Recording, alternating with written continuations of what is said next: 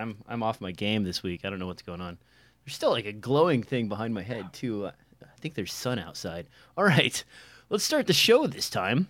In five, yeah. four, three, two.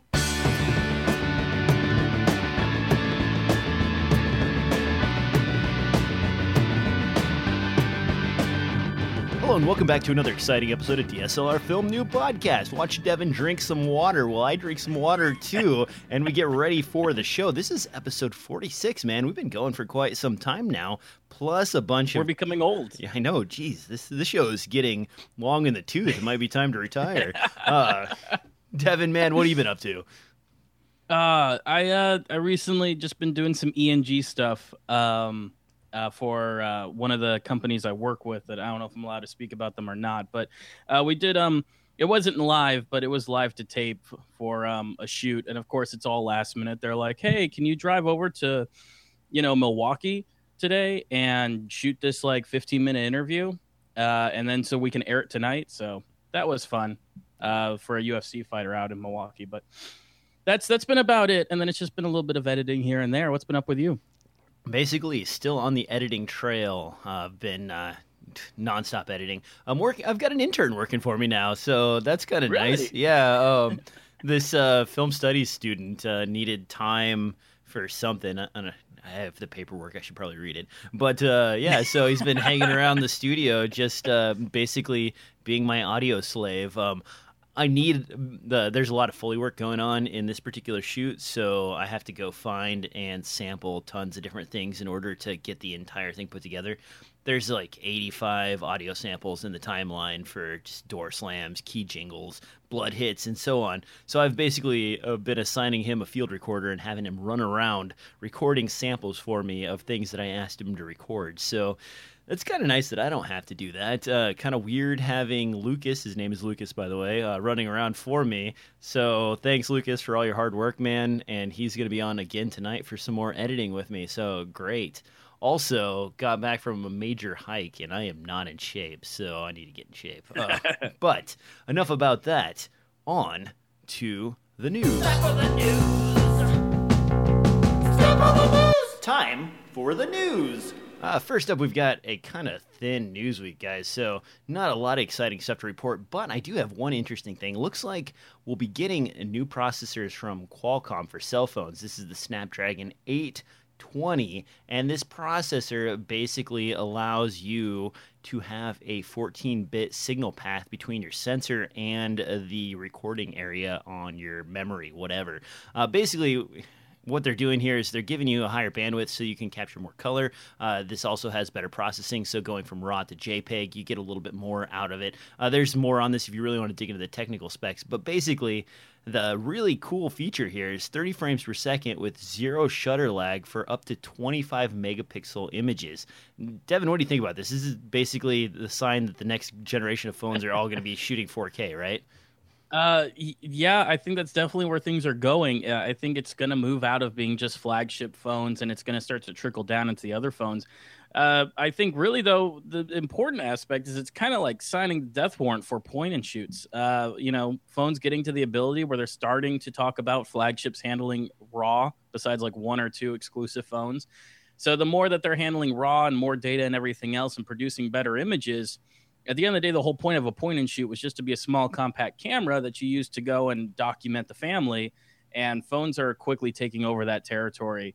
And so I just I I could see that market shrinking uh, because I'm still surprised that every year I hear about all these little point and shoots coming out that don't offer much difference, but like um, you know they're usually advertising video features, which is interesting, uh, trying to make it take over your video camera slot. But for me, I'm like that that market I don't understand how there's so many models and so many different trims of basically the same product across all manufacturers. Now, what about Panasonic, Canon PowerShot, all that? What about the distinguish uh, distinguishing feature, which is the lens that they're adding to a lot of these point and shoots? Because you know, like the Sony. Um, what is it? The RX10 and the RX100. Both of those have very substantial zoom ranges. I, I believe the uh, RX100 mm-hmm. is like a 24 to 200 equivalent, uh, f2.8 across the entire zoom range, and the other one's like a 24 to 70 equivalent, uh, f2.8 across the range. Does that mean that those are still viable in comparison to a cell phone? Because I mean, really, with the cell phone, you've got like what, a wide angle, would, and that's it. that's a very excellent point. But I'd say that uh, at the end of the day, uh, people are okay with digital zoom. Like they realize it won't look good and they shoot that anyways. And you're enthusiast and hobbyist in photography, they would much rather spend the extra hundred or two hundred to get a low end DSLR as opposed to a point and shoot. So at, the end of the day, I just I don't see where this uh, market share is going to go besides down. I don't know, man. I've been jonesing for one of those uh, uh, Panasonic LX100s which is like a mm-hmm. 24 to 400 range zoom, you know, compact camera. It shoots 4K video, has audio inputs, has all the features that you'd get out of basically a GH4. I think it even has like a 1.33 inch sensor, which is basically micro four thirds. It, it, looks really sexy and it's priced low enough without lenses or anything else that it's something I could hand to my wife and say, okay, mm-hmm. you want to go shoot our next vacation? You want to do some videos of the dogs running around? You know, you go visit your sister. You can film your sister with this. You know, all those sorts of things. And no, that and that's a fair camera. And I, I would agree that cameras like that aren't necessarily maybe going to go away. But I mean, you think about how many revisions we've had of a Canon PowerShot, and yeah, how every year all they do is like add a model number. Like they don't even change the sensors or the processing. They add a model number and they add like more scenes. And that used to be the way they marketed these cameras in this area. But I'm just saying that I think the demo gra- the demo largely is just they've been using cell phones anyways. I think the only people really buying point and shoots besides hobbyists uh, are basically people who aren't that comfortable with smartphones or just don't have smartphones or flagship smartphones or anything like that. Usually your older audience. Now, the G series from Canon, that is sort of a tired line. Um, yes. In the old days, their distinguishing factor was actually that it shot raw photos in camera, and uh, it sort of had the feel of like a rangefinder. But now, so many point and shoot cameras allow you to shoot raw. Uh, Canon really hasn't refreshed that, and it still suffers extremely from shutter lag, where you push the button, it's like you know a half a second later before your image is actually yeah. captured. It's obnoxious because it's and usually because they aren't even using uh, any kind of autofocus sensors, which is ironic because even uh, older point and shoot cameras that use like celluloid like film, I remember would have some kind of sensors in there for metering, uh, as well as uh, getting distance for focus and everything else. And I feel like now a lot of point and shoots when I pick them up and I go to say, all right, let's focus on something. It just does that contrast based focus, which with its puny processor takes all day to sit there and go, da, da, da, da da da. okay, focused. Now that's so. one of the sexy things about Panasonic's point and shoot cameras, and I know this is off topic from the new Qualcomm processors, but they uh, Panasonic includes their DFD uh, focus system in all of their point and shoot cameras as well as their GH4 and so on. And so if you use like the LX100 or the F, I think it's the FZ1000, those cameras have the same sort of super fast, snappy focus that you get out of the GH4 or the GH3, and it's it's very attractive, very sexy. Uh, probably mm-hmm. one of the fastest point and shoots I've messed around with. Um, some will argue that Sony's RX series is faster or as fast. Uh, you know, it's kind of that one's down to personal preference. But man, those two guys have it together. Canon's point and shoots not so much. Uh, I feel like the only people who buy Canon point and shoot are the people who say, you know what, I need a good camera, and they go into Best Buy and they just view whatever Best Buy has that day, and they compare all the little specs and everything else, and they talk with the guy who doesn't know a whole lot because it's not like he's probably even a photography guy. And then at the end of the day, they go, "Okay, I think this one's the best camera here," and they buy that. I feel like that's the only like I I would like to see the numbers on how many people like shop online for a point and shoot camera because I really feel like most enthusiasts and hobbyists. Uh, I mean, like uh, quite a few of them I could see going towards like an LX100, but also too like for not a whole lot of money if they are an enthusiast. Most of the time, they want those interchangeable lenses and there are several competitive DSLRs in that price bracket. Now we've talked. Because I mean, like Canon PowerShot like 700 650 dollars for a Canon PowerShot G7X. True, which, but I'm just like that seems like a lot for. And if you're a hobbyist and you want to change lenses, it seems like a lot to spend on a camera that kind of takes away a lot of features so it's simpler and easier to use you know what i'm saying? But at the same time if you go with like a i don't know a canon t6i i think is what they're up to now right? Six or is it seven? Yeah, yeah six. So if you go with the yeah. t6i or t5i or whatever um, you're going to spend like 500 bucks on the body And then even a couple of entry level lenses, let's say you get the uh, Canon 50 millimeter f1.8. Now you've added 100 bucks, so now you're up to $700. You're gonna want like the kit zoom at least, or a decent zoom, and now you're into the thousand dollar range. Uh, whereas with this, some of these point shoots, you kind of, I mean, an f2.8 across the entire range on the RX 100. I mean, that's pretty sexy. Uh, that's a good offering, Yeah. and it's 24 to 200. So I mean that's sort of where you want to be. It's got good low light performance and it's easy to use, and you don't have to buy all the extra glass. Seven hundred to nine hundred dollars. Maybe that isn't unreasonable for those cameras. You know what I mean? Well, and I don't I don't shop for point and shoot, so maybe I don't know, but do they like maintain their value pretty well?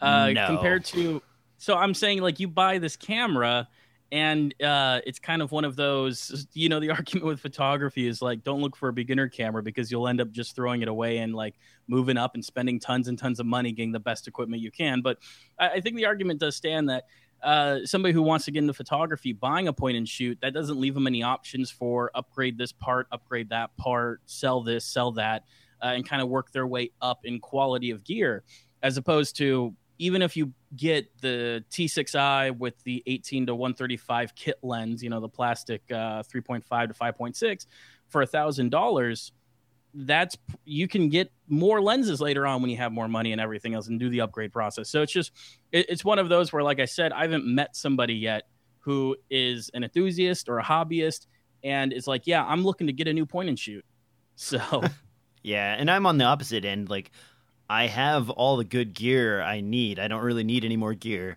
But then I'm like, well, wait a minute. You know, wouldn't it be nice to have just a point and shoot for this in this setting? And you know, wouldn't it be great? Because my my wife's afraid to touch my camera gear. I mean, I've got so much stuff now that it's like she doesn't want good to. reason You know, she doesn't want to break anything. So there's a lot of dial yeah, exactly. If I have, whoa, hey, um, no, if I have a lot of uh, um, of stuff here, and I have one that's specifically like a low price camera to hand to her and be like, here you go. You know, if you break this, I don't care. You know, drop it in a puddle, do whatever. I mean, five hundred dollars that's expensive, but that's far less expensive than say destroying you know a thousand dollar lens with a another twelve or fourteen hundred dollar body, and it gives her Right. all the stuff that she wants. Plus, man, I was just playing around, and you know, you, you mentioned Best Buy. I wanted to play around with one, so I went to a Best Buy. I played around with the Mhm. LX100, and sure enough, like that sure that shoots burst rate that it's very comparable to what you get out of the GH4, and it's a 12 megapixel sensor, so you're not dealing with,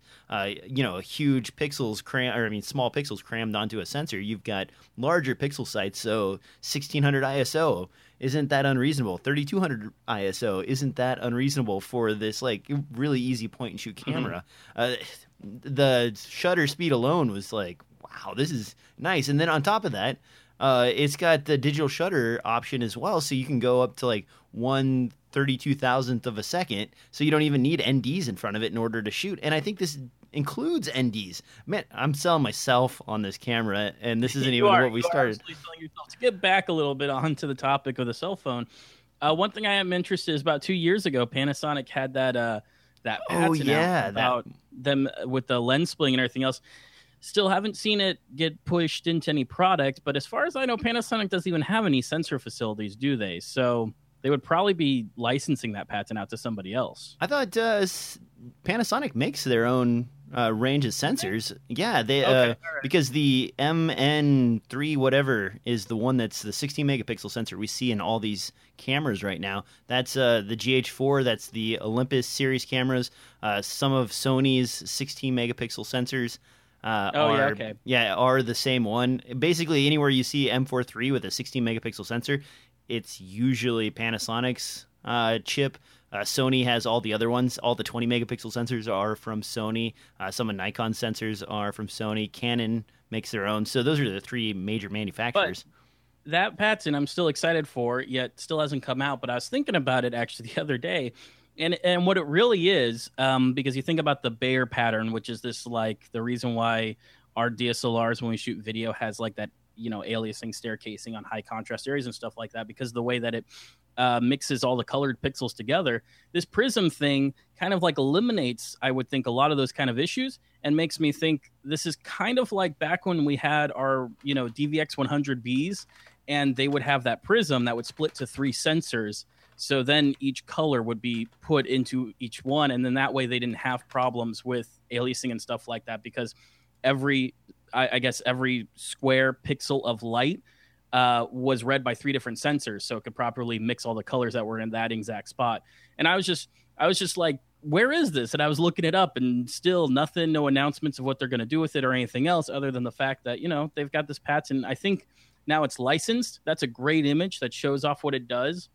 Uh, I mean, I'm not, I don't, I'm not going to bore everyone with a tech talk about it, but I, instead of filtering the light, which you lose a lot of light in, in you know, if you hold up a piece of like a gel, if you put a gel on on one of your lights, it, it loses a little bit of intensity.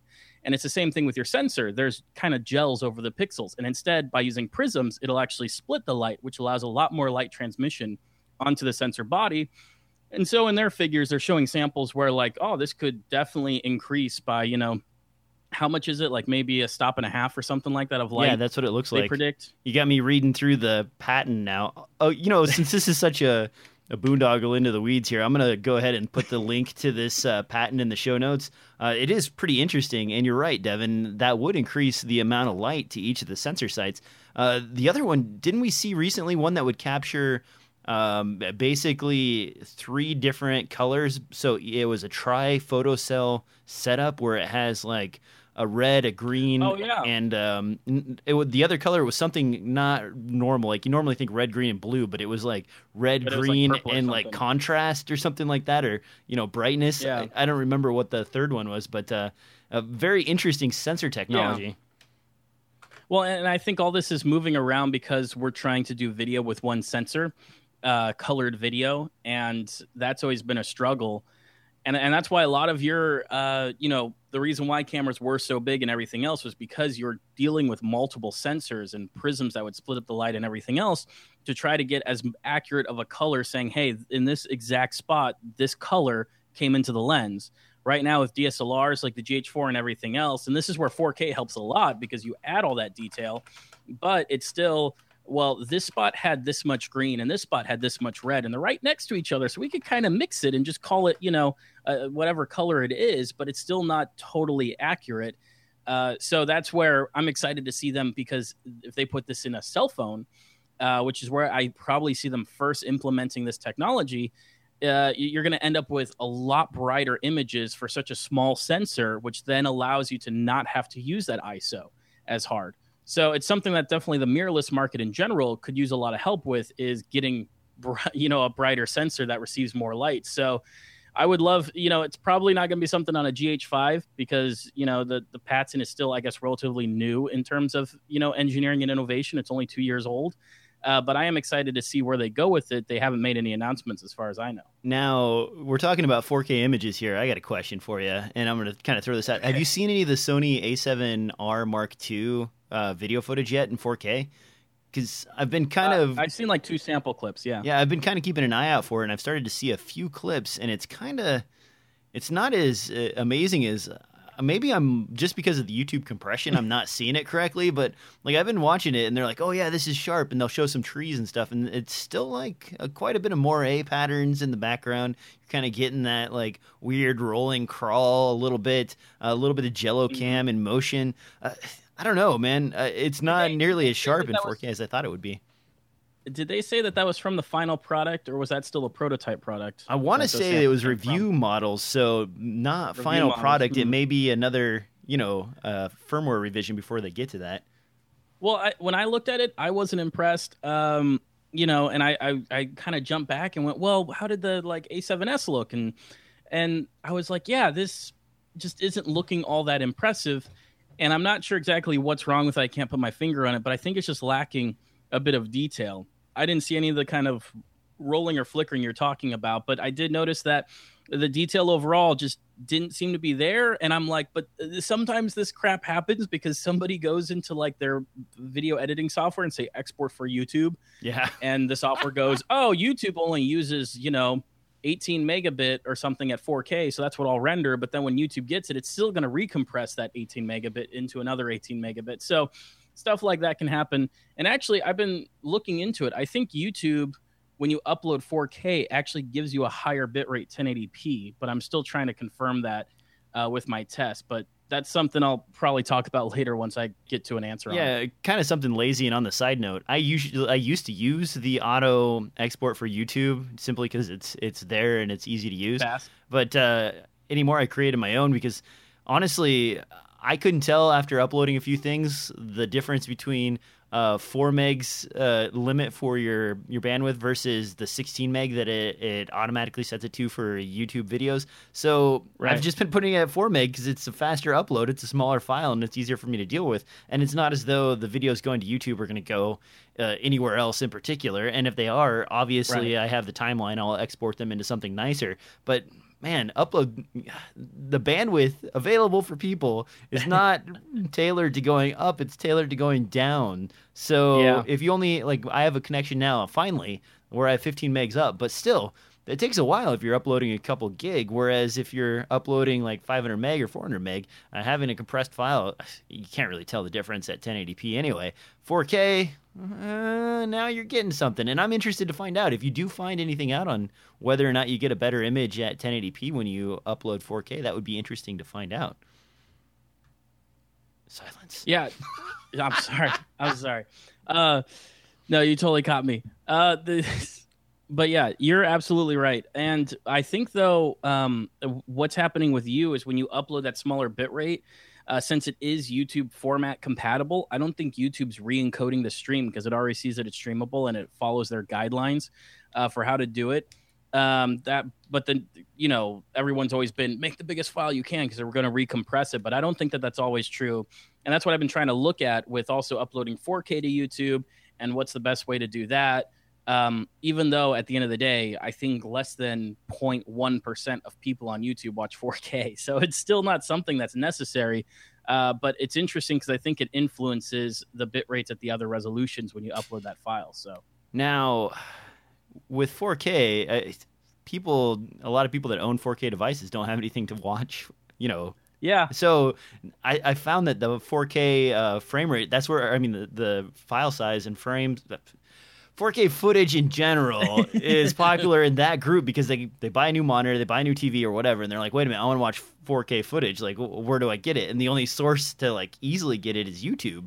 I think, you know, there isn't really Doesn't a lot of streaming have 4K. some- doesn't Netflix have some UHD content? I thought they might. They do, but it's sort of Like a band bandwidth limited, isn't it? So you have to have like it is. pretty high bandwidth. have like I think they require, if I remember right, like 35 down. yeah, like a minimum, or something like which is a lot when you consider that all someone else needs to do is jump on YouTube real quick or watch some Facebook videos, and you don't have all that 35 that you need to watch Netflix in 4K or whatever it is. I don't. I'm pretty sure they don't have a lot of content. I think it's just like a few things to prove that they could do it, but. You know, once again, who has the bandwidth for 4K until things go over to that uh, H265? uh, um, we're all going to be suffering with bandwidth s- issues. Someone threw in the comments here, and uh, thanks for this uh, capturing media. Uh, he mentioned that uh, 4K is very prone to aliasing out of the Sony A7 II or A7R Mark II, and he also Mhm. mentioned that the rolling shutter is mostly due to their crop factor. So, two things to think about. Um, excellent input, man. I look forward to seeing more of the Sony A7R Mark II and seeing how it turns out as far as video goes.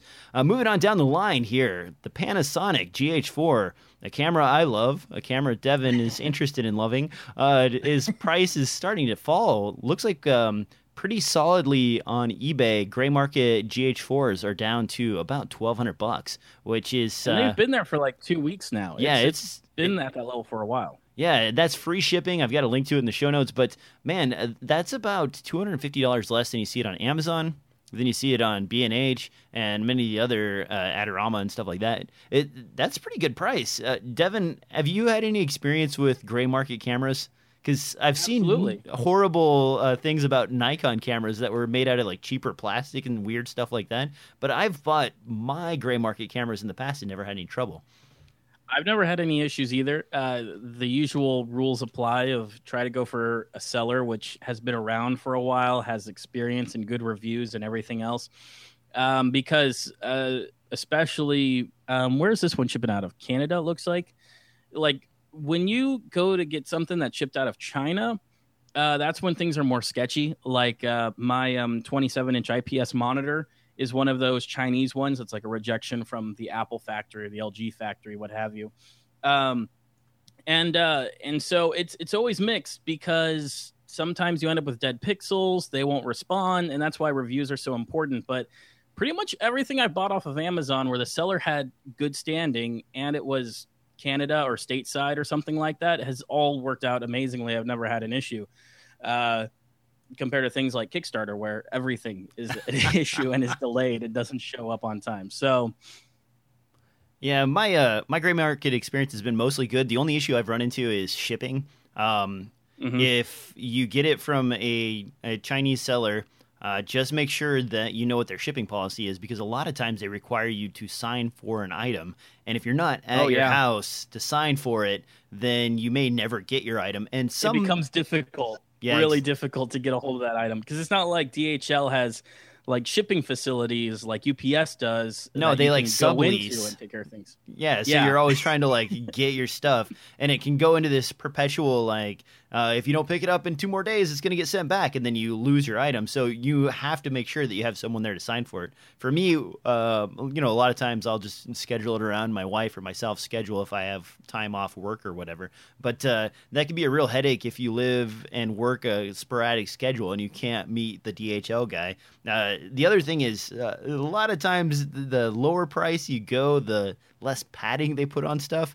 And there has been reports the 4K IPS panel that I'm using right now has come in with uh, dents and stuff like that from other sellers that were like $25 cheaper because they don't put enough padding around it. And that could be kind of shifty, um, really upsetting if you have like a broken screen or something like that, and you have to pay two hundred fifty dollars to have it returned to Korea. So, uh, just something to think about. One of our audience members says that uh, he tried buying a gray market Canon lens, and instead they shipped him a Canon coffee mug. Oh, nice! said said the the issue was corrected, but how do you screw that up? well, the, uh, yeah, they had those Canon lens uh, coffee mugs for a while that looked like the Canon lens. The Nikon ones too. Yep. Yeah. So I, I, guess that's sort of a thing. Um, anyway, the GH4 price drop, I think it's going to stay solid. It looks like it's holding in there. I, to be at this price probably for the next month, month and a half or so, and then it might go down another fifty bucks or something like that. But I think that if you if you've been on the fence about buying one, now would probably be the time because it's really not going to get any better. And probably next year they'll announce a GH5, considering that they skipped this year. So it's probably so that they could get things ready for a GH5 next year. Now, at that price, what do you think about the G GX8 comparatively? Because I mean, the GX8 is most of the features of a GH4, but it's the same mm-hmm. price. You know, it's twelve hundred bucks out of the gate. It might be eleven hundred dollars depending on where you buy it from, but it seems like you'd almost be better off unless you like the style of the GX8 to go with the GH4 just because you get a few more features and a few extra bits compared to the GX8 because the GX8 only the only thing it offers different from the GH4 is uh, that uh, dual image stabilization system where it's using the like the pixel shift on the sensor and right. then those upgraded firmware lenses in order to like sort of accomplish image stabilization. You think it's worth it to go to the GX8? Uh, not unless you really need to have a camera that has that black on the bottom, silver on top look that uh, is sexy. that all the retro guys love. Um, because it, it is. I feel like the only difference is really going to be the form factor um, and like you said, the image stabilization, but I don't know. Most most of the time, that kind of stuff. Um, if you've got the Panasonic lenses, the 2.8 series and stuff like that, with the image stabilizer on those guys, those do an excellent job, in my opinion, of uh, keeping footage sharp. So I, I wouldn't. I would definitely go with the GH4 better, just because uh, the cameras like the weatherproofing and everything else, or like mild weatherproofing. What do they call? Yeah, mine's taken a splash from seawater multiple times and still up and running, so it's pretty good. I would like to comment on the image stabilization though, and the lenses on Panasonic mm-hmm. lenses. Mm-hmm. Anyhow, the stabilization, I I kind of end up you getting like a little it? bit soft 4K images when I use the stabilization really? in the lens. Yeah, it the whatever they're doing, you know, the vibration or or what yeah. have you, sort of gives you this like slight blur that's noticeable when you turn it on and turn it back off again and I don't really care for it. At 1080p, you don't notice it, but at 4K, it definitely adds a little bit of weirdness to your image. So something I found. Maybe that's just me noticing. That's interesting. Yeah. The, the no, other, no, no, no. That, that could be very well legitimate, considering how a lot of that kind of like spinning motors and stuff like that works. Uh, that that very well could be because after all, these lenses were built and tested for like the GH3 and GH2 is when these things came out. So uh, I wouldn't be surprised if yeah, the, at the higher resolution things don't quite line up right with it. I've only had experience with them at 1080p, so I can't comment on that. Now, moving on down the line, we've got a few DIY items to sort of talk about. And this one's kind of interesting. Devin and I are both into controllers and things like that. And I've been starting to see a slew of these ring lights uh, available. You know, people are, are doing little DIY projects, they're building them for like 15 or 20 bucks. And I kind of wanted to break down what you need to make something like this and then sort of talk about the pitfalls and the things that you have to consider when you're making your own LED light system first and for- foremost, you can go on Amazon, and I've got links in the show notes, and get uh, just LED strips. And they're breakable. You can break them into little pieces. Uh, there's solder tabs on them. They're really easy to to work with, and you can get those for like it's seven dollars for 16 feet worth of LED strip lighting. Then you can get a 12 That's volt cheap. power supply for between seven and 22 dollars, depending on how many amps you need to supply your source. So that's a really cheap bundle. And then, you know, ring lights are the thing, but uh, Devin key, uh, caught on to me right away. Is like, well, why ring lights? You know, well, you don't have to go with ring lights. That's the thing. So imagine if you do a Valentine's Day shoot and you use uh, a heart shaped light or you use like a Mm-hmm. square light or something else to get a little bit more creative with that. Devin, I, I threw the PWM controller in there just to throw you a bone, man. Yeah. What, what do you think about other ways to modify LED lights Uh, like that? this is everything you've lined up here is absolutely terrible. Uh, to start off with, the LED lights you picked um, Are awful. While these are cheap, and I've I've messed around with these kind, and I've done them before. Any kind of light that doesn't at all mention CRI or uh, yeah, color rendering index CRI. Um, even if they mention it and it's kind of a low number or something like that, it at least means you'll get a pure white. These guys have quite a bit of magenta to them most of the time, or they're um they're super blue. It's like kind of one or the other of those two.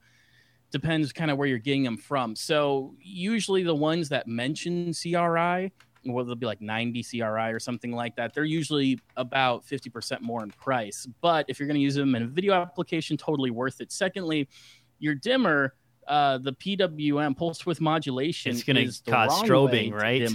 Yep. yeah huge strobing issues it, it's funny because uh what was the those like nine inch by nine inch light panels? I used to have two of them now i've only got one. Um i forget who they're made by uh, but they use sony batteries on the back of them uh, two of them and i liked them because i could charge them while i was using them but those guys use a pwd so whenever i'm not running at full brightness uh, sometimes there'll be a flicker depending on what frame rate I'm at and if I'm messing around with stuff, which is really disappointing. The newer versions of them that have the higher CRI index and everything else, they're much better. But uh, pulse width modulation, the flickering is definitely going to show up. It's really not going to work for photography because you'll get inconsistent results, uh, and you may even get like half of the stuff lit up because of the way the rolling shutter works. Uh, but um, you know, uh, it's funny because I've used a lot of this stuff for like under cabinet lighting and accent lighting and things like that. Not necessarily in video production sense, but there, this you can make this yourself, and it is relatively cheap. You just have to not buy the cheapest stuff. And if you're going to put a dimmer on it, which is always good because that's one of the advantages of LEDs over uh, CFLs is that you can put a dimmer on it. Uh, you're you're going to want to go with one that's actually going to turn 12 volts down from 12 to 5 or something like that to dim your lights as opposed to pulse width modulation which a lot of the battery operated led lights use that because it's very efficient at dimming a light while maintaining battery life.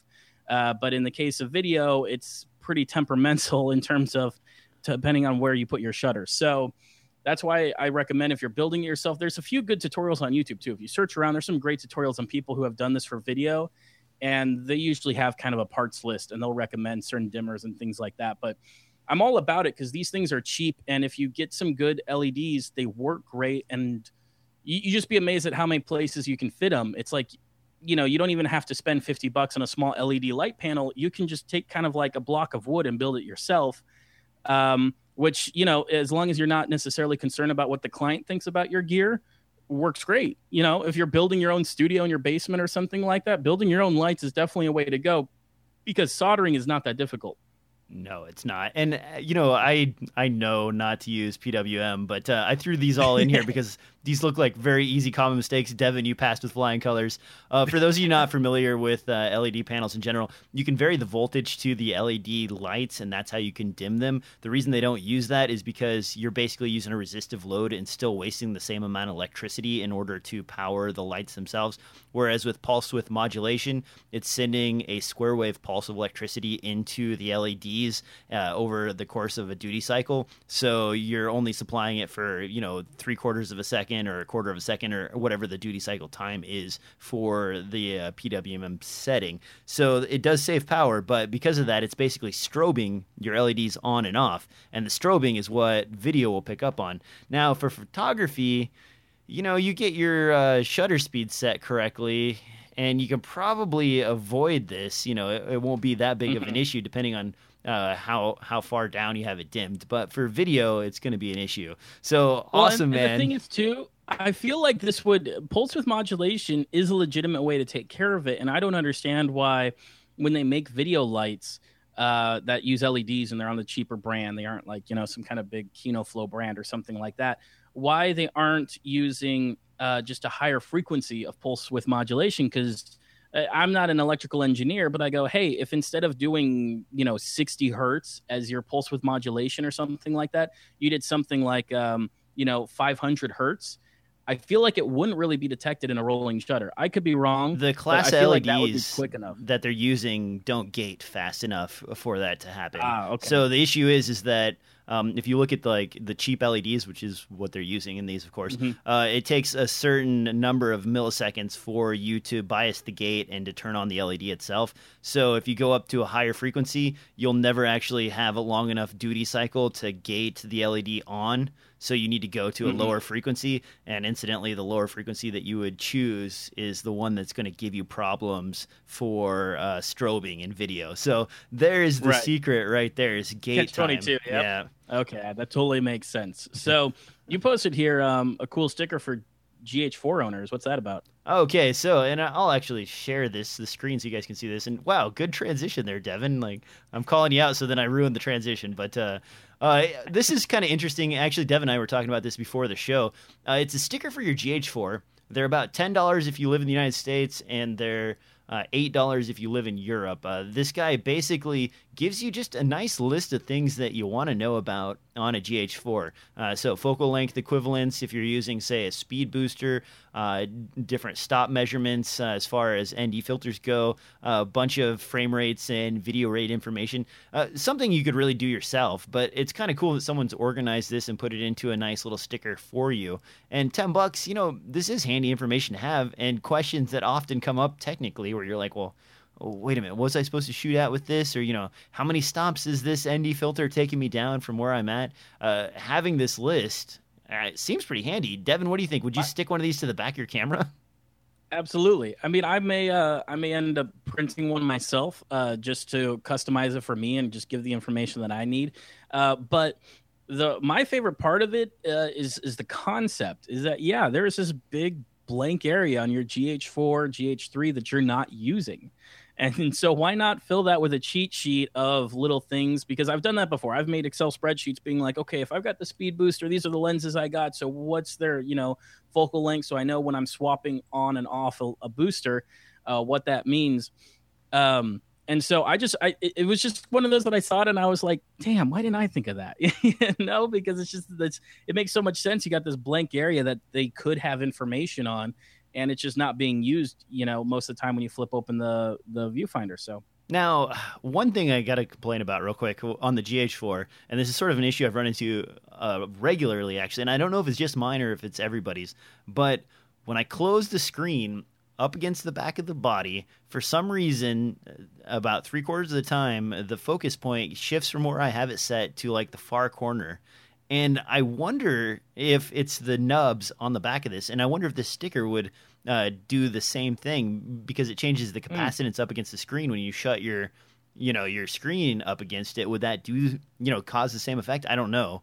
But it's just something i was kind of wondering what the material Yeah, they're using on the sticker. so uh, I, I don't know if that's an actual known issue. I haven't seen anything that says that's the case. But something weird that happens with my gh4 and I, do you have the same problem with your gh3 No, I've never once had that problem. That's why it's interesting. But I don't feel like I've got uh, rubber on the inside of my GH3.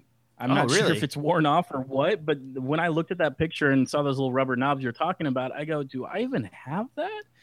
Uh, because I feel like I don't for some reason. I probably do. I don't know why I don't think I do. But Well, and it's kind of weird, but um, I have sort of dry skin, and because of that, I'm not very capacitive.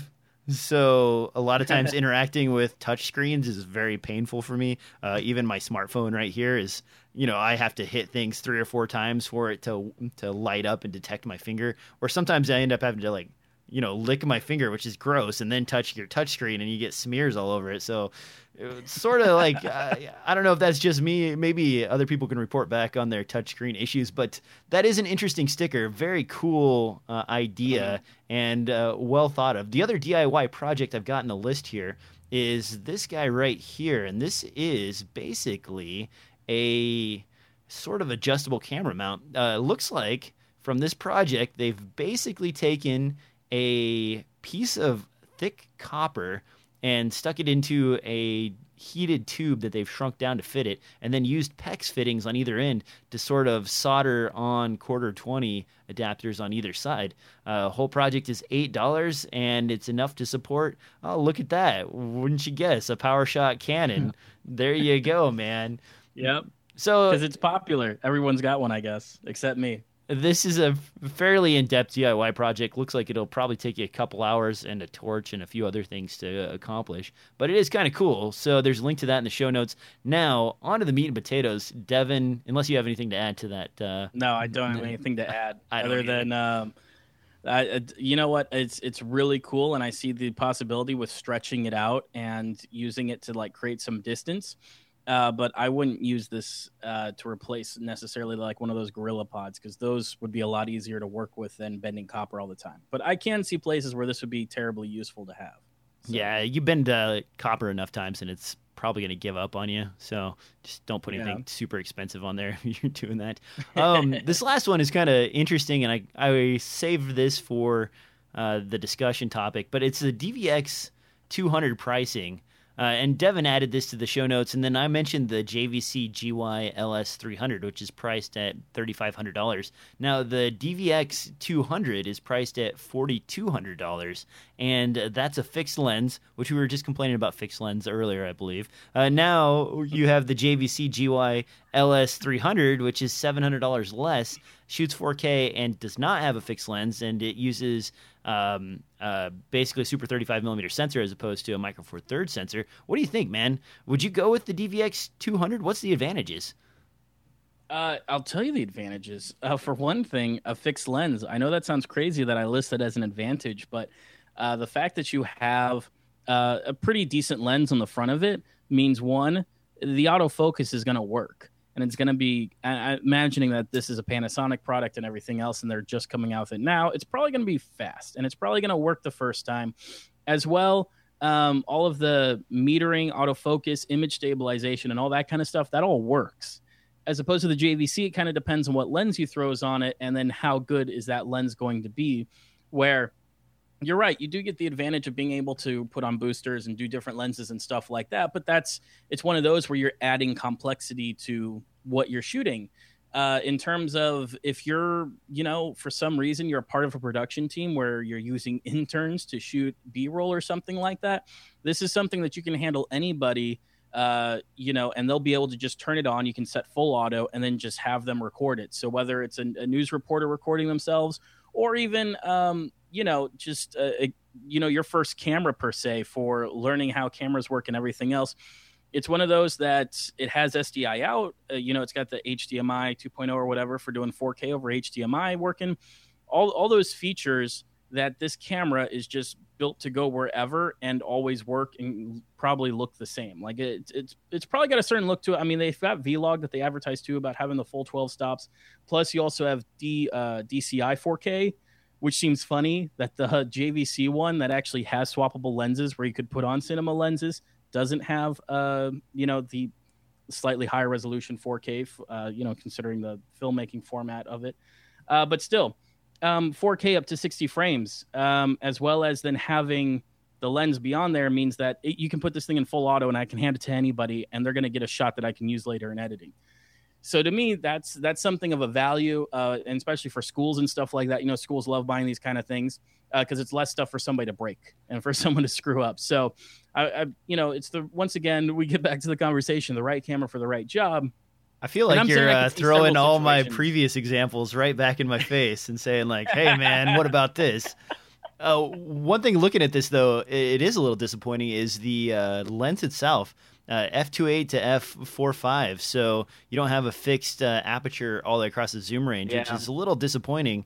Uh, but you got a huge zoom range. Yeah, the zoom range is uh, looks like in 4K mode it's uh, 28 to 365 millimeter equivalent for full frame. So that is fairly that's attractive. Throw. That, and, and that's that's you know what you need for doing documentary work or ENG or something like that is having a, a you know a, a zoom that you can do a long throw on and just judging from uh, not that I've read the manual, but judging from the pictures, it looks like this is going to actually have a manual zoom ring, so you could turn off the servo and slam the zoom when you need to if you're running around trying to get shots real quick. Yeah, I'm trying to look at the picture to see what the mechanism looks like on there. Uh, doesn't I, I can't tell also, just from the also, picture. Does so. the JVC have a built-in ND filter? I don't think it does. I thought it did actually. Now, now you got me really? looking. Um, I want to say it had like three stops of ND filtering, but I could be incorrect. Um, Tune into the podcast and watch Devin and DJ look at bnhphoto.com for an hour. Yeah, no joke. Uh, no, yeah, it doesn't look like it has an ND filter built in, or I'm not seeing it in the specs anyway. So uh, someone can correct me if I'm wrong, which I probably am. Oh, nope, it does. Okay, built-in ND filter yep. as a quarter, sixteenth, and uh, one sixty fourth. So yeah, three stops. So it does. Uh, built-in ND filter. That's that's what I thought. Yeah. So I mean, yeah. I don't know. They keep bringing the price down on this. I think wasn't it listed originally at like forty eight hundred, and uh, now it's all the way down to Oh, 3500. Yeah, 3500. Uh, when they first announced this camera, it was announced pretty high, and then immediately after it was announced, some other stuff was announced, and the price dropped to 4000. And now it's on B&H right now, and uh, Devin wasn't joking. We were both literally scrolling through the B&H specs right here. Uh, it's yeah, oh, let's look at those specs. Yeah, it's 30 uh, 3500 bucks. But for that price, you get a free lens cleaning cloth.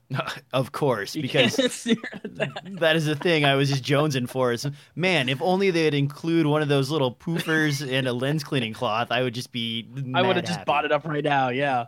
No, but um, also I don't think that it does the higher frame rate. I mean, you are getting 4K at 60, which is something too. So. Oh yeah, you're right. It, it isn't. It isn't a, a capable of doing. Uh, I think 120 frames. 120 it'll do 120 in HD as well. So so you're still getting a little bit of yeah, yeah. So like I said, this seems like a very versatile camera, even though you can't swap lenses on it. Uh, it's one of those that seems it would fit in great with uh, low end news coverage, documentary purposes, or you know the self reporter. If you know for some reason some reporter needs to buy their own equipment or the studio wants to hand a reporter a piece of equipment to go out and get something. Now, the other thing I'm not clear on on this uh, JVC LS300, and we've talked about it before, but uh, it uses a super 35 millimeter sized uh, 13.5 megapixel sensor, but mm-hmm. I think you have to you have to unscrew like a ring in order to adapt to uh, other sizes of lenses. So it looks to me like uh, it's native M43, but that you can adapt it to other lens sizes. Uh, do you do you agree? I mean, I'm not really sure like what's going on with that whole Super 35. It's uh, it advertises an M43 uh, system. You know what I mean? Yeah, it's it's one of those. I'd probably have to, to see it in person uh, because yeah, Super 35. I don't know of a bunch of if every micro four third lens I throw on it would fill that up. Uh, because they're usually made for like I'm thinking of like the Rokinon, like some of the smaller, cheaper lenses and stuff like that. I'm not sure if they fill out that full size sensor. Um, But that is something is that you are getting a bigger sensor, which could mean better uh, ISO or gain performance in this case, since it's a video camera, um, compared to the four third sensor uh, that they talk about with the Panasonic. Even Yeah. though they advertise 12 stops as dynamic range, it is a very small. It's you know 60 millimeter. It's a, small sensor. Are there? Have you seen any test footage from the JVC yet? Because I mean, I've, we've talked about it a bunch, but I don't think I've seen anything actually recorded with it. I don't think anyone's bought one. Burn. Devin goes deep, cuts deep there. Yeah, JVC. Uh, we've said in the past, it's not exactly a brand you go out of your way to like. Oh man, JVC has a new product. I'm on the edge of my seat. What is it? What What does JVC have now? You know, it's it's sort of like what JVC still makes stuff. Yeah, um, I'm looking on YouTube right now, and I have seen this one. There's one called The Heist, and I'll add this to the uh, show notes so you guys can check out this footage. Uh, there, the heist video that's available on YouTube looks fairly amateurish. Um, it, it's not super compelling. It basically Well, looks like what you'd expect. There's better videos on Vimeo, but Vimeo's not 4K. Yeah, as much as everyone loves Vimeo, I realize I'm in the minority because I'm not a huge fan of uh, Vimeo's quality, but everyone touts that they're the best quality out there. Vimeo still hasn't done a 4K system, so trying to like get camera tests with these uh, 4K cameras makes it a bit difficult. yeah. So I've got a link to the JVC video in the show notes. Devin, have you seen any footage from this uh, Panasonic DVX 200? No, not at all. Not I don't all? think that there's anything out yet. No. Did, did they even send out review units of it? I don't Like, think I so. imagine they would. Um, I haven't heard anything about them going out yet, but uh, uh, it's also kind of a camera that not a lot of people are extremely excited about, you know, because this is more Yeah, of like a workhorse camera than it is like something that you're like, oh, sweet, uh, fixed fixed zoom lens. Uh, what? Yeah, that. Give me seven. I need all of them. I need all. yeah, but it's you know also too like you said, uh, you know, video departments inside of uh, you know, corporates and stuff like that will usually buy one or two of these to go around the office and do whatever they need to do with video work. Yeah, and I do like, I do like the idea, as you mentioned earlier, of just having a camera that is sort of easy to set up, has a big fat red record button, an auto mode, some stabilization, like a zoom rocker, and those sorts of things to make it really simple to use. And you can just drop like a wireless pack on there, or put a decent microphone on there, and and kind of send people around and get crowd footage or whatever. Uh, I don't know. I'm not. I'm not super excited about this camera. I'm not all over the top about the JVC either, but it's sort of leaning towards that thing I want to get to, which is basically a GH4 with some XLR inputs in sort of a more, you know, eh, form factor that I like. Like you were like you were hoping with the GH4 uh Yagwig, whatever it's called. exactly.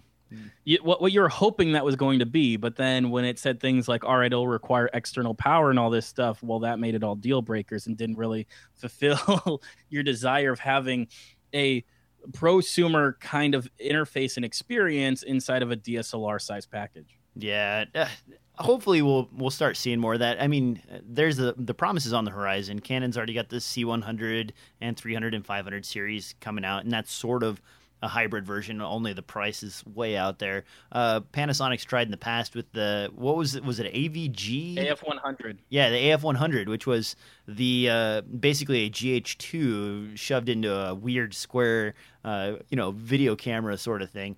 Uh, we'll probably see something like that from Panasonic again in the future. The um AF100 wasn't well received from what I remember, and now you can buy them used on eBay for like 800 bucks. So, not a really Yeah, popular thing. The AF100 was basically what the JVC is now, you know, minus the 4K and everything else, because this camera's years old. But I remember many, many times on many message boards, everyone touting how the AF100 is going to be the best thing ever and it's going to kill people using 5Ds and everything else. And I agreed that it was a step in the right direction, but then I think people just weren't impressed with what they were getting out of it, as well as uh, the price was probably more than people were willing to expect because they're all expecting, you know, the DSLR prices. And it's like, no, this has got more in it than a DSLR does. So you have to expect that it's going to cost more. Now, one last thing I want to talk about before we end the show, and you and I sort of dug into this pretty deep uh, a couple weeks ago when we were talking about the decline in DSLR sales. Uh, price, I think, is still a thing that's keeping DSLRs in the forefront because imagine mm-hmm. the AF 100. That that's a great example. Like that was priced at what four or five thousand dollars, and yeah. the the GH2 was priced at what like twelve hundred bucks. And again, we're sitting yeah. in the same zone right now, like right in front of me. Here's the Sony A7S. Love this camera, shoots great in low light. Um, well, I don't, I'm not in love with it, but uh, I, I, do use it quite a bit, enjoy it. And this is a $1,700 body. Uh, is there equivalent? That's in that price range for a full fledged video camera? No, there isn't. Uh, we don't have anything like that. When are we going to start seeing mm-hmm. that sort of thing? to drag us back into the like the actual video camera market again. You know, Devin, you're in the same boat, man. You have a, a bunch of DSLR style cameras that you shoot mm-hmm. on. Like, what would it take yeah. to drag you back over the line to a regular video camera again? Uh, something that's probably under three grand, to be honest. Um, anything past that, I feel like it's it, it depends on what market you're in and what you're shooting for and how big your clients are, but um, most of the time in terms of owning a camera i'm still at that price point where i have a hard time spending more than that on a camera. Uh, if i need something more than that for a client i rent. It's just it's booked out of the client. That they'll pay for you know whatever we're going to go shoot with whether it's a c300 or what have you. So um, so that's kind of for me where that price break is and none of this prosumer stuff has reached underneath really that at all unless it's older because like yeah you can get an af 100 right now for a two grand brand new. I don't know why you would, because I'm sure the eBay prices are yeah. pretty pretty pretty far down from that. But uh, for me, uh, that's really all I need. And then yeah, I would probably need just a Super 35 size sensor like the GH4 has would be fine with me. Some 4K. I don't even need high speed. I just need XLR inputs. It's got some nice preamps on it. And I would probably kind of like the JVC. I'd probably want interchangeable lenses uh, just because there's so many different situations where creatively now I've gotten in this mood of using different lenses. It's a little different if you're shooting documentary all the time and stuff like that, but I'm with a lot of stuff I'm doing both clients who want interviews that look more cinematic and as well as shooting commercials and other things like that and kind of storytelling having the ability to make a lens choice uh, can go a long way in the way things look and work so it would probably be something like an AF 100 that does 4K, but I don't think that anything like that's going to come out that's going to be under three grand. Um, I thought they were announcing a successor to that in um, uh, NAB this year. You know, I I'm remember not... talk of that, but I think it was all mostly rumors. I don't think we actually got Everyone anything. just really wanted it, even though no one really bought the camera or ever used it. Everyone's like, "No, this is still the answer. We still need to get one of these. Just give us one in 4K." Man, I'm looking on so, eBay right now, and it is it's pretty sad. Here is the pricing for the AF100, the Savior. Uh, looks like about a thousand dollars or so, or you can get it with like a, a, whole bunch of extra kit for about twelve hundred bucks. So very yeah, affordable. Everyone's dumping them. Yeah super cheap right now. The uh, C100 is down too, I believe. Um, I think you can pick up a C100 now uh, under three grand, which is I don't like the C100 at all. Also, with, with these prosumer cameras, there's a few other things that you get that I don't think would ever come to the DSLR market, and like one of them has to do with the way that uh, it's reading the sensor. So uh, without using uh, the DVX 200, I can almost guarantee you that its uh, ISO slash gain control uh, probably ramps between what you want it to be, which sounds like such a small thing. But if I have to hold a continuous shot between indoor and outdoor, um, you know, I can ramp the gain up and down uh, in decibels rather than changing shutter speed, which is not something you can do smoothly and be able to maintain proper exposure throughout the entire experience of going through different lighting. Where every DSLR that I've ever touched, when you change the ISO, it just jerks. And most of them will let you do it in the middle of a shot now, but it's one of those where I go, okay, I'll have to edit around this because this is distracting from what I'm trying to record. So it, it, it, I know these are like little things, but these are all the little things that I kind of remember and I enjoyed uh, using these kind of cameras. Uh, but of course, now I'm all addicted to having interchangeable lenses and dealing with that mess when I travel from place to place. Now, can't you? Uh, you know, on the GH4, I've, I haven't had to do extremes going outside to inside, but I've moved from slightly different lighting situations before. Uh, can't you just use the? Uh, I think it's is it the P mode or Auto? the A mode? Yeah, because one of them is Yeah. uh, a- aperture priority, the other one is um, is your ISO priority, and then the third one is your shutter priority. And if you set it up for um, ISO priority, it will move the ISO around in steps of. I mean, it's It not will. as it's not as smooth as you would get out of the gain, which I completely understand because the gain has much more finely tuned steps, whereas with the ISO, you're you're jumping from like 200 to 400 to 600, you know, or whatever, or 200 Right, to because 400 it's just to doing stops. Yeah, That's exactly. the way it's built, like a photography camera. Yeah. So it's a Um, little more jerky, but you I've done that. I've done that. It's one of those where like I want it to be attached to a wheel though, and it's one of those I don't necessarily want to be attached to a wheel that clicks. I want it to be attached to a wheel that rolls and that I can kind of play with and grab it and push it where I need to, like you would with a focus wheel. And that's a, that's a small use case. It's not like I, I would do that on every shoot. I'm just saying like these are kind of the little things that if you use these cameras in the past, some people may recall being like, yeah, I, I did it for this shot and it helped me with this, or, you know, I did this with this camera. That would really kind of be something that you would just try to avoid and work around with a current DSLR workflow. So, uh, I agree with you though. Like you know, an AF 100 that does 4K and all this magical stuff. That's what I would be searching for. But chances are, if and when it comes, it'll probably be five grand, like most of the other stuff. Yeah, I think uh, they're trying to hold on to their sort of pro slash prosumer definition. They want to make sure that you know Yeah. people don't start creeping over because it's already been an issue where a lot of um, even medium budget films were shooting on 5D Mark threes for quite some time, and it was considered Oh, yeah. acceptable. Uh, you know, the the other problem I have myself, and I'm looking around my room here is. I have a couple of 5D Mark IIIs. I have a 6D. I have an entire uh, lineup of uh, Micro Four Thirds lenses and a GH4. I'm I'm completely kitted out.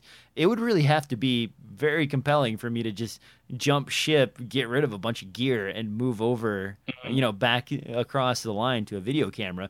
And uh, you know, I would want lens compatibility. I would want all the controls, good, you know, audio interface. I would probably even hope for four tracks of audio recording, just because you know now I've been using you know field recorders and stuff like that. It's it's sort of a thing that would sounds, be really nice. to Sounds like an AF 100. It sounds like you're talking about an AF 100, uh, just with some 4K capabilities. Because after all, if it's made by Panasonic, it's going to be a Micro Four Thirds mount. So that means you'd have still your compatibility with your speed boosters and everything else, and all your Panasonic lenses. So it sounds like that's what it would take to make you jump is an AF 200 or something like that. Yeah, and 4K is sort of like at first I was kind of like, eh, whatever, you know, I'll shoot some 4K sometimes. Now, anytime I pick up the GH4, it's 100% 4K uh, all the time, no matter what. It's not that big of a, a data burden. I just shoot 4K, use 128 gig Transcend cards, no problems there, works just fine. And you know, you have all the cropping and everything else you can do in post if you're lazy. It does make me a lazy shooter. I will tell you that right now. Like I've gotten lazy with my framing, but it's really handy and now the next camera i buy will 4k is a requirement. Like it's not because i have to produce and o- output in 4k it's just because the conveniences of working in 4k have made me realize that why give that up? I mean everybody seems to be adding it to every camera you know moving forward i think that everything should have 4k in it as well. Uh, okay we got one last question and then we're going to wrap up the show. Devin you want to take a look at this one here in the corner I don't see a question. uh-oh i see a question. It was there, but I don't. So you'll have to read it to me because Uh, I. Oh wait, there, there it goes. Canon uh, is close with the XC10, but it's really bad in real life experiences uh, like it. But no one relies on the touchscreen. But once you put on the loupe, this the isn't really a gone nuts. question as Fine. much as it is a statement No. okay So, but he he's saying he really likes the the XC uh, XC10. Yeah. And so, have you had any experience using that? I've played around with it in stores, have not taken it out on a shoot. Not super excited about the XC10 in general. Uh, it's sort of a weird camera. Um, the shape is okay, sort of. Feels a little bit like the C100, but it's, I don't know. Mhm. I, I don't With really. that separated grip. Yeah, with that sort of like rotating twist grip and stuff. But I don't know. It's it to me. It's not that great. The zoom range that's available is sort of the same thing that I was complaining about with uh, that uh, Mhm. DVX 200, you know, because you stop down uh, from like f uh, 28 to 5.6 in the zoom range, which is sort of obnoxious. Uh, it does have a better 4K codec. I think it's like a 305 megabit per second codec that they're using, Yeah. or a 50 megabit in HD, which a little odd. But uh, even then, you know, I don't know. It's it's a funky, a funky, funky camera. it and there's no XLRs for you. That's what you want. You want some XLRs. You want some phantom power. If I'm gonna have to use, uh, you know, a headphone jack to bring my audio in anyway, I might as well just go right back to my DSLR and and be done with it. Plus, what's the deal with that stupid clip-on viewfinder piece? I mean, that, I don't know. It, It- just seems dumb. I know. I because then it's just it's there's a like once again this is one of those little things. There's a reason why uh, things like the DVX 200 has both an eyepiece and a flip out screen, and that's because in this case you've got this loupe on the back that you have to take off and add to it, take off and add to it uh, when you want to switch between the two modes, whether you're holding it in an awkward angle to get a shot and you want to see what the shot looks like, or you're working outdoors and you need to get your eyepiece in it, or you're just using the eyepiece to kind of like maintain uh, your um, you know three points of contact to stabilize the camera. So it, it's one of those where once again this is kind of this weird thing halfway in between because technically you've got both an eye an eye cup and a screen, but it's not as ter- it's not as convenient as most of the other cameras out there. I mean, even then, like the form factor of a DSLR holding it up to your eye while you're shooting video is kind of a weird form factor too, because you still get that kind of like I- don't know how to yaw motion that you don't get off of longer cameras where you know when you're holding it it'll kind of wiggle left and right it's one of those little things that i notice where i go oh i could tell this is a handheld dslr because its handheld look is definitely distinct compared to something like a larger camera Yeah, and that is one thing. I I know a lot of people complain about the form factor of a DSLR, but you know, my I was holding this up earlier. I have a handle for this on the side. It's really handy. Those two together make this a really good, easy thing your to handle is handy Yeah, yeah, the handle is handy. Um, it's handy yeah, uh, okay, that's punny enough. It Oh. I had to give that to you, man. This is, I've got a handle and it's handy. It's just, it's good. It's a good line. We should quote the podcast on that whole thing. Yeah, no joke. Um, uh, Put handles on your camera. They're handy. Yeah, exactly. Handy handles. Uh, put them everywhere. Uh, no, in all seriousness, though, th- the form factor of a DSLR, like even though it's not necessarily ideal for video shooting, uh, in general, like it's not bad and it's comfortable enough. And I've kind of gotten so used to it now that when I switch over to an actual real camera, I sort of feel less comfortable than I used to in the past. So I, I don't know if that's something you've run into, Devin, uh, working between the two. Yeah. You know, it's like now I've kind of gotten used to like, oh wait, especially with the A7S and the GH4, where I can kind of do this with the screen and face it up. Mhm. I kind of find myself shooting at the chest more than I used to. Um, I, in fact, for a while I was building the. I, I think they're called bulldog rigs, but it's a rig that's designed to hold at your chest, and then you put your monitor on the top so you can look down at the camera as opposed to you know having it at eye level. And that sort of uh, feel and method of shooting to me, it's it's kind of grown on me to where I like having that sort of chest level perspective as opposed to eye level perspective for filming. Uh, it does better with uh, wrinkles and people's faces and stuff like that. Uh, the lighting is easier to kind of keep under control and stuff from that angle. I don't know if I'm just imagining this or if this is like actual. Maybe maybe you are imagining it. Uh, when when I shoot people, I tend to be at eye level most of the time because uh, that's that's the look that I like and what I go with. It all depends on the project and what look you're going for, but most of the time with uh, documentary coverage and stuff like that, and uh, shooting for news networks, eye level is kind of maybe a little bit above eye level, but right around that point is usually where you want the camera. Uh, but then once again, if you're off doing your own thing and you're making your own YouTube video and you have your own look and your own style, then go for what works with you. But most of the time, these I'm- are I'm creative trying to hold it features. If I have something spec, obviously I can't work that way. But uh, you know, uh, especially like shooting action and stuff. Like I don't know. To me, it feels way more comfortable, and I like the look of chest level. I'm also a taller guy, so chest level for me is eye level for anybody that's you know five eight or below. So I mean, in, in that mode, you know, maybe it's just in my imagination, and the chest thing is the right thing to go. Regardless, I don't like the uh, XC1 or XC10 at all. It's it's a weird camera. Um, the other thing, people, I haven't heard anybody talk about this, but uh, there's vents on the side, and it suffers from the same issue that the C100 suffers from in that there's a fan that spins up to cool the sensor every once in a while. So also be aware of that. It's just like a weird, strange other thing that's a problem with Canon's design. Uh, I don't know, man. Uh, in general, I don't think it's a, a great camera. Uh, it's it's weird. It's funky. It's just not my thing, and I don't think it's yours either, from what I'm gathering, Devin. No, no, definitely not. All right. On that note, where can people find you, Devin? Because it's time to wrap up the show. Uh, ImpulseNetworks.tv as usual. Occasionally, I guess Twitter. I got to get on Twitter and figure that out. Yeah, because will... that's what you keep telling me. You're like, jump on Twitter, man. Yeah. We're having a party over here. so, all right. On that note, guys, you can find this podcast anywhere podcasts are delivered on iTunes or on SoundCloud. SoundCloud added Purge, and we didn't lose anything, so obviously I'm not violating any copyrights. That's great. Um, also, swing over to DSLRFilmNoob.com for more updates with the show and so on. Uh, you can also find me on Twitter at DSLRFilmNoob or you can find me on YouTube under One Lone Dork. Also, guys, thanks for listening. Make sure you hit the like button. Tell Devin how much you like him by getting on Twitter and following him and, you know, doing whatever you do on Twitter to annoy the heck out of him so his phone just lights up like crazy. on that note, guys, we'll see you next time on another exciting episode of DSLR Film Noob Podcast.